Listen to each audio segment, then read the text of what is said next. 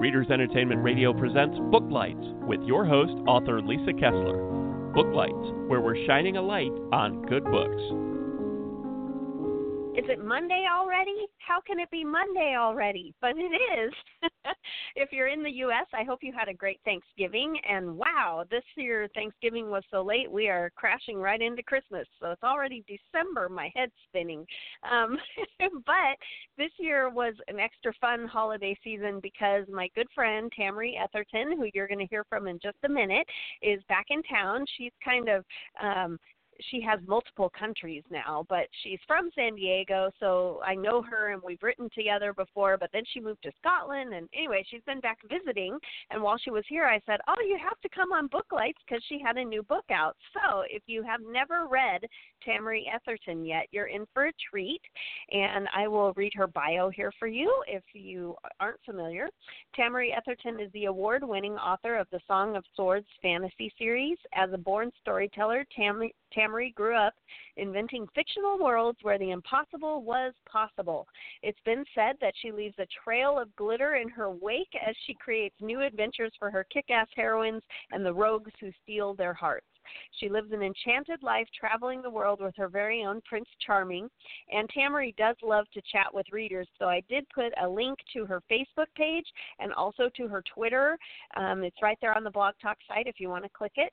Um, there's also a link to join her newsletter. She gives you all kinds of cool behind the scenes type things and cover reveals, so be sure to sign up there. And without any further ado, Tameri, are you there? Got your glitter? I am. I've got my glitter. Hey, thanks for having me. I'm so glad you could come on before you trek back over to Scotland. You told me you're leaving like in a couple days, right? Yeah, we go back on Wednesday. I can't believe it. We've been here five weeks and it just went so fast. It really so did. It zoomed by. I can't believe you're leaving already. We are leaving and going back to so cold weather. Like it's been beautiful in Southern California. The the days of rain we had, I was so excited because that felt like home to me again because I'm not used to all the sun and the heat. You're now a Scottish person. You're used to the gloomy rain. Yeah, I think so. And you know what though? That is a misnomer that a lot of people get wrong. It's not raining every day in Scotland. We have gorgeous blue sky days, but it's like 30 degrees Fahrenheit. So it'll oh be beautiful gosh. and cold. Yeah. And freezing. It doesn't yeah. rain every day. Yikes. And freezing. Okay. I now own more coats than I ever thought I'd own. In California, I had one coat. In Scotland, I think I had 20 because you have different different coats for different things. Who knew? That's right. You have to. You still have to blend. Yeah, you really do. And layers are your friend. I'm still trying to figure it out, but um, yeah, coats. They're a thing. Well, you have a new book out called Sunset She Fights, and yep. um, when everyone sees this cover, it's not often that you see a cover with a green heroine on it. Um, can you tell everybody about your book? Yeah, so this is a fairy tale retelling um, based loosely on a an ogress that people may know and love. And um, what happens is she was cursed, and every sunset she turns into an ogress, and she hates it and resents it. And the whole book is about her coming to terms with, well, what can the ogress give her? What can she give the ogress, and how can she live in harmony with this curse? And um, you know, things go awry, and she has a little a little talking cat companion named Pora who is hilarious and likes to stab her with the uh, pointy tip of his sword. And is yep. there a romance in it too? Yes. Thank you for asking that because I got off on Pora and I forgot about the romance. So a prince comes to her. Uh, she's living in her castle. Her her mom is the Duchess of the the duchy, and a prince comes to her her castle on his own quest and says, "Hey, I can use her as an excuse to get back to my my beautiful palace and not be out on the road anymore because he does, he's not really an adventurer." And she has to hide the fact from him that she turns into a, an ogress every sunset. But what happened is when he was first coming, um, he was in the the forest and wolves attacked, and those gorgeous green creatures saved him from the wolves. So he's kind of smitten with this gorgeous green ogress and doesn't realize that it's it's Rain and the the very shy um, proper lady at this this um, castle that he has stumbled upon. Oh, I love it. Yeah, yeah. And what I've done is I tied I tied this book into um, two other series that I have. So the Theo, who is the prince who stumbles into her castle, he is actually the brother to Theron, who is the hero of my Fatal Fae series. And so I'm dovetailing the timelines between that, and also he has something to do with the elf race, which I call the Eleri in my um, Song of the Swords fantasy series. So they all are interconnected, and the characters kind of pop in and out and have something to do with each story, where they also have their own main stories in their own series. And it's been so much fun. I call it my Etherverse because they're oh. all touching on each other. And then what I've done is I've created a pub called the Sugly Dragon, and the pub is going to be in all the different universes of the books that I write. And so um, different characters will go to the Sugly Dragon, but it's technically the same pub, just in different worlds.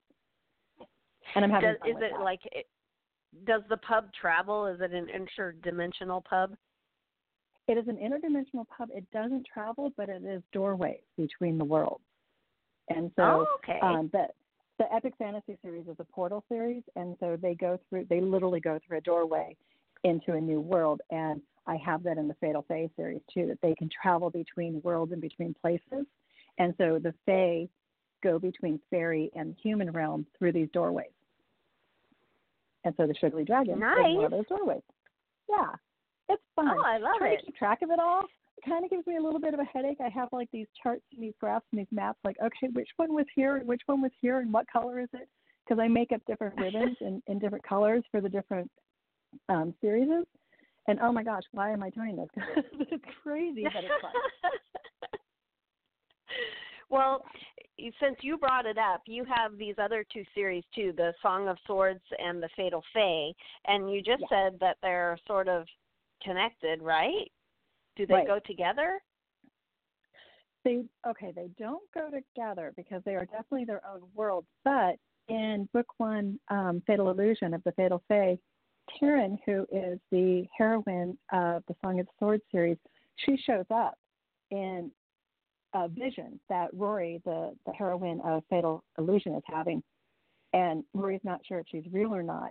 And so Taryn is definitely going to play a part in Rory's future of those books, and then it's also setting up after um, after the Song of the Sword series ends, which hopefully will be in 2020. There's going to be a trilogy that is about the villain of Song of the Swords coming back to Earth, and it's a dystopian Earth. That was the fallout from the Fatal Illusion, Fatal Fae series so complicated. Oh my gosh, I just confused myself. Wow. Our listeners are like, what? Yeah. Everybody's going, oh, I need a chart. I know. I'm telling you, I have charts. I have spreadsheets and I have charts, and and I don't know how people can understand this. I need to put it on my website and like explain it because I don't get it. I need to keep myself on track. I like planning. Well, I like spreadsheets. From what I gathered from your website, the Song of Swords is more like epic fantasy, and the Fatal yes. Is more like urban fantasy. Am I right? Exactly right. Exactly right. And so there are some readers who are like, okay, I don't like urban fantasy, so I'm not going to cross over. And that's fine. You don't have to read the different series to know what's going on. You can read Fatal Illusion and be like, okay, that Taryn character is kind of weird, but whatever. I'm into I'm into Rory and Theron, so I'm just going to ignore Taryn, and that's fine. But hopefully, people will be like, hey, who's Taryn? I'll go read these. Yeah. And for you, has it always been fantasy? Is that what you always read? Is it you know, it's what you write, but is that has it always been fantasy for you? Is that your first love? Yeah, it really, really is. I started out reading fantasy, um, gosh, super young, and then I really got hardcore into historicals. Um, Josephine Tey's Daughter of Time got me super interested in the Richard III mystery, like what happened to the princess in mm-hmm. the tower. And then I read that Sharon K. Penman has um, a really wonderful series where Eleanor, Queen Eleanor back in 1100s, I think, she hires this man to be her spy, and he's like a bastard, and so he goes in and out of high society, and it's just he's it's called The Queen's Man, and it's a whole series. I got really into those, and I started reading Philippa Gregory and Alison Weir, hardcore into those, and then because to me those were still fantasy because it was it was history, but they weren't really the writers weren't really there, so they're making stuff up, and and I really loved it, and it was like okay, they're they're creating this world, I can do that, and then really went deep diving into um, Anne Rice in my early 20s. David Eddings and Anne Rice. Yes, me me too. Anne Rice fist bump. Is you, yeah, we know because we met her together. Um, uh-huh. I never laid in front of her. I never laid in front of her her limo, but I came close. But um, she and she and David Eddings were really the ones that I was reading them, and I lived in this little studio in Hollywood. Um, we're talking tiny, and I was sitting there one day and I thought I could do this because I wrote like forever. I always wrote, and I was on like the newspaper at, in my high school, but I never really said I'm going to be a writer. I always thought I had to do something sensible, like be a teacher, because all my family were right. teachers. And and I just remember having a moment thinking, I can do this. I can tell stories like this. And that's when Taryn was kind of born. And I, I just started thinking, what if? What if there's a woman who was raised on earth, but then she's taken to this whole other world and finds out that, you know, she's got a family and she's got powers. And what would she do? What would she think? What was the world like? And and then I'm here t- talking to you about books. Although really, and that took about so, 20 years. Right. Well, that was what I was going to ask next. Is you, everybody always wonders, you know, what what the writing journey was like, but for you, it was like an evolution, right? Because you weren't. Yeah. I mean, when did you really get serious and decide, okay, I'm going to go take classes and I'm going to make this happen? Um, I'd always always been in classes, and my favorite class in high school was the Shakespeare class I took with um, an English lit and my degree is in writing and literature. And so I've always been taking classes and always learning. And I still, even now, I take online classes all the time because I don't think you ever stop learning. You never stop working on your craft, getting better. Like, I don't know anybody who has written a book and said, okay, it's perfect. I don't need to learn anymore. I think we all right. keep striving. I would like to, to be, be better. stagnant right now. right. I would like to just be at my peak and there's nothing more to learn. And, and when I write, it's beautiful and perfect the first time. Um, let me see. but really, though, I took time to be a mom. And so I didn't write too much when my kids were little. Then, when my son was in third grade, he switched schools and he went to um, an IB school, an International Baccalaureate, and they didn't need volunteers. And until then, I'd been like the volunteer mama. Like I was the one who was there all day doing all the parties. And they said, No, we don't we don't need volunteers, we've got it and I just kinda sat there for two months going, Who am I? What am I? And then I went, I'm a writer. I can write my books and that's when I sat down and went, I'm doing it. And soup to nuts, starting, you know, chapter one to getting it published was seven years. Wow. Yeah. I can be a fast writer, but then it's all the the editing and the revising. I just really take a long time, and so I'm not as bad as George R. R. Martin, but I'm not a very quick publishing author. But you know, that first book always seems like it takes most people a really long time because it's like your first marathon, you know, you you have to do all that training to get ready for it. And then once you figure out beginning, middle, end, then suddenly you go, "Hey," and you sort of get a rhythm. Do you think do you feel that? Yeah, I I absolutely do. And also, I made the mistake of joining the wrong critique groups for me I join critique groups with people who don't read fantasy.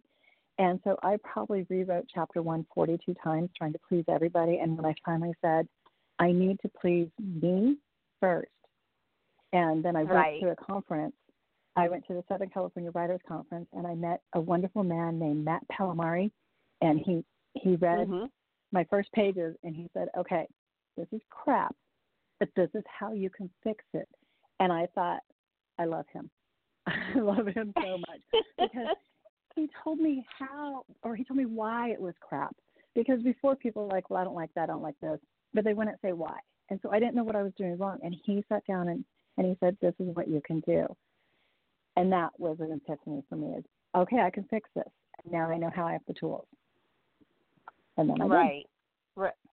Right. And I think for anyone listening who's just starting out or joined a crit group or whatever, when you're in a critique group, it's okay for you to walk away. Um, I, yeah. one of my first critique groups, um, we were going to meet every other week and you were going to read everyone's pages and then bring your own. And by like three or four months in, I was the only one bringing pages back. And it's you want critique, you want feedback, but when you're the only one getting feedback from four other people, you leave defeated.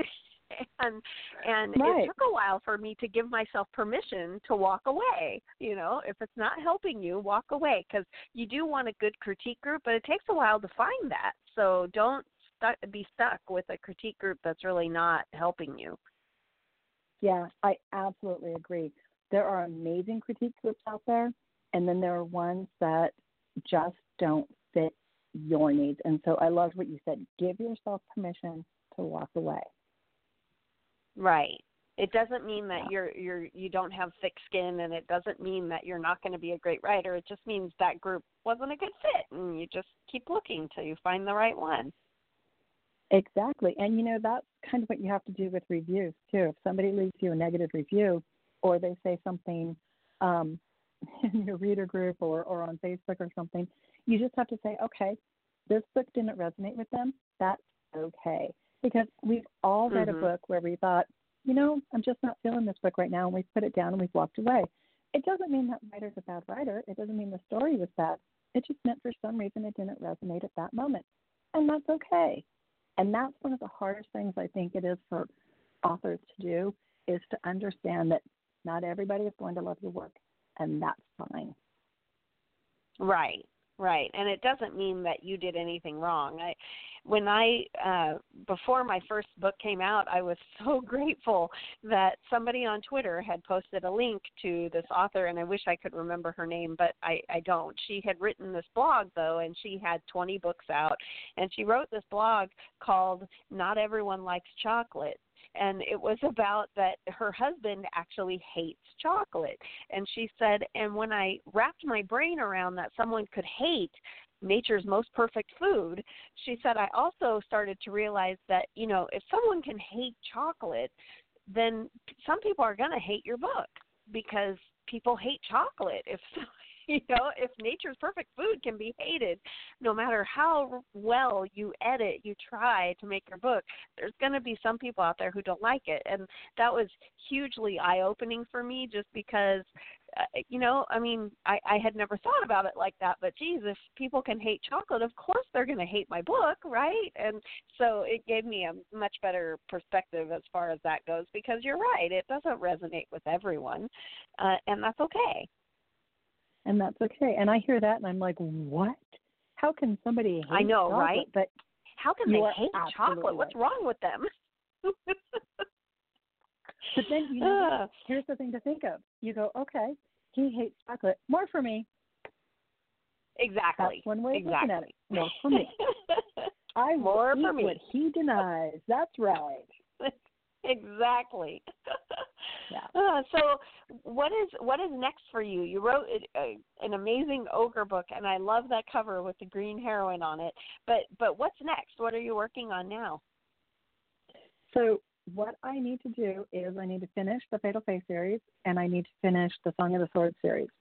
And that's my goal for 2020 is to get because Song of the Swords those are big books. Those are 100,000 words plus, and um, so I need to get two more of those written, and then three more in the Fatal. It's going to be a lot, but I'm hopeful, and I have a plan, and I have a schedule. And actually, being in Scotland, I, my time is my own because in California I have kids, I have family, I have lots of friends.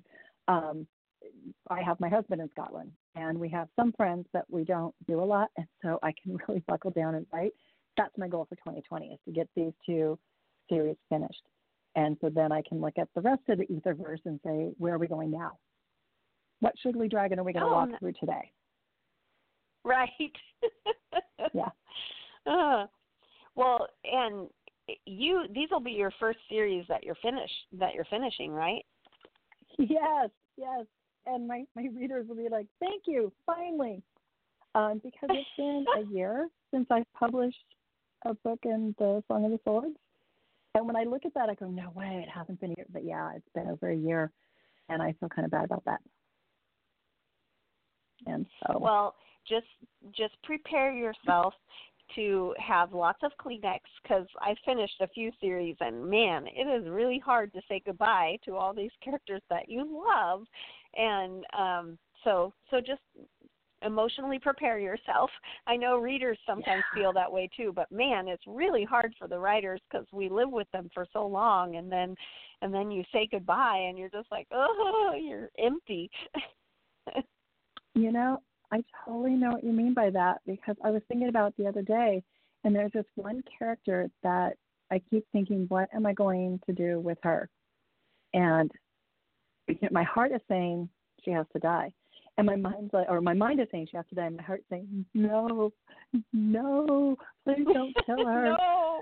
because I don't want any of them to end. And I mean, I think that might be why I'm doing this whole Etherverse thing, which every time I say that out loud, I kind of laugh because it sounds ridiculous. But I think it's so that my characters can live on in another series, another right. book. So I don't ever really have to say goodbye because that is right. so traumatic.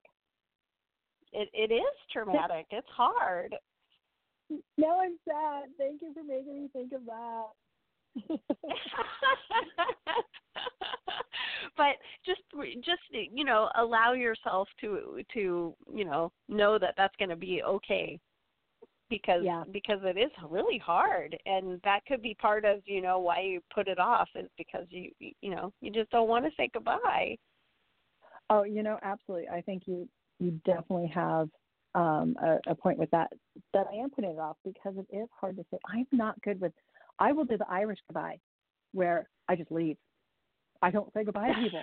I'm at a party and I will just be like, okay, I'm done. And I just quietly leave. So people don't even know if I'm there or not. I don't like goodbye. Oh, that's so funny. You just disappear. I, you go ninja. And it's real, it is really bad. I do. And people say ghost. I don't. I don't like it. I don't ghost you. I go ninja. That's what I'm going to say now. I just yeah. go ninja. They just look around and go, "Wasn't Tameri here?" Where is she? Yep. and then they go looking for me, and they're like, "Oh, well, I guess she must have gone home." And I'm home in my jammies, like all comfy, because that's uh, my favorite way to be. Right. Yep. So who what what inspires you when you're getting ready to write? Do you write do you watch a rewatch a bunch of Lord of the Rings? What do you what what inspires you? What fantasy do you like to watch on TV or movies? Um, honestly, my favorite fantasy to watch is called Humanity. I I watch people and I eat all the time. If I'm sitting next to you, you know I'm listening. I will be eavesdropping on every conversation around me. That's where I get inspired. That's where I get my ideas. I might hear somebody who will say something like, um, "Yeah, you know that that deal we did on I don't know the phone deal we did didn't didn't go through, and I'm like, was it really a phone deal? Is phone deal really his way of saying the body they dropped somewhere? Where would they drop it? And then I go like that, like where where's the best place to bury somebody here? Why are they burying somebody? And then I create these huge backstories for them, and then those find their way into my story, into my books. I love it.